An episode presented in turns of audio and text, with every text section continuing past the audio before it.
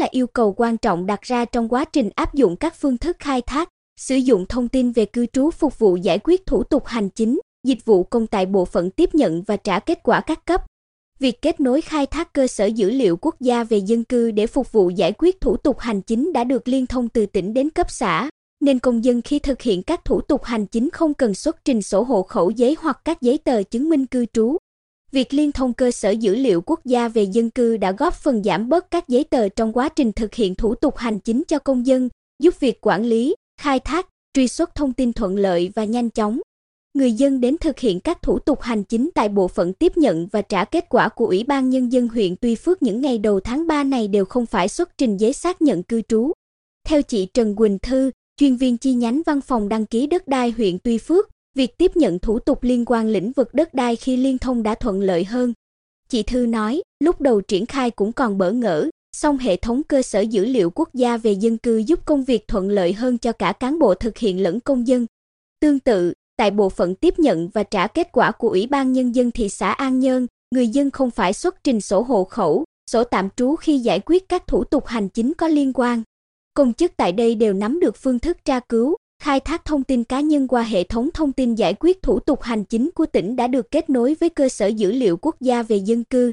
Tuy nhiên, vẫn còn một số nơi chưa thực hiện xác thực định danh hoặc tỷ lệ xác thực định danh khi tiếp nhận hồ sơ trên hệ thống thông tin giải quyết thủ tục hành chính của tỉnh còn thấp. Đơn cử, ở bộ phận tiếp nhận và trả kết quả của Ủy ban Nhân dân xã Phước Hòa huyện Tuy Phước, tại thời điểm đoàn kiểm tra của Ban chỉ đạo thực hiện đề án phát triển ứng dụng dữ liệu dân cư, định danh và xác thực điện tử phục vụ chuyển đổi số quốc gia giai đoạn 2022-2025, tầm nhìn đến năm 2030 gọi tắt là đề án 06 của tỉnh đến, cán bộ, công chức thực hiện tiếp nhận, giải quyết hồ sơ chưa nắm được quy trình xác thực thông tin công dân, xác thực định danh qua cơ sở dữ liệu quốc gia về dân cư bằng hệ thống thông tin giải quyết thủ tục hành chính. Trong đó, bộ phận tiếp nhận và trả kết quả chưa thực hiện khai thác, xác thực thông tin công dân qua cơ sở dữ liệu quốc gia về dân cư, chưa chú trọng tuyên truyền về các phương thức khai thác, sử dụng thông tin công dân. Để bảo đảm công tác tiếp nhận, giải quyết thủ tục hành chính cho người dân được thực hiện đúng chủ trương, quy định, quy trình của chính phủ, Ban chỉ đạo thực hiện đề án 06 tỉnh đã tổ chức đoàn kiểm tra, khảo sát tại một số địa phương từ ngày 6 đến ngày 9 tháng 3. Thông qua việc kiểm tra thực tế, đoàn cũng hướng dẫn cán bộ, công chức làm việc tại bộ phận tiếp nhận và trả kết quả cách thức khai thác cơ sở dữ liệu quốc gia về dân cư để đảm bảo việc truy xuất thông tin công dân đúng quy định, cách xử lý những vướng mắc trong quá trình tiếp nhận và giải quyết thủ tục hành chính cho công dân.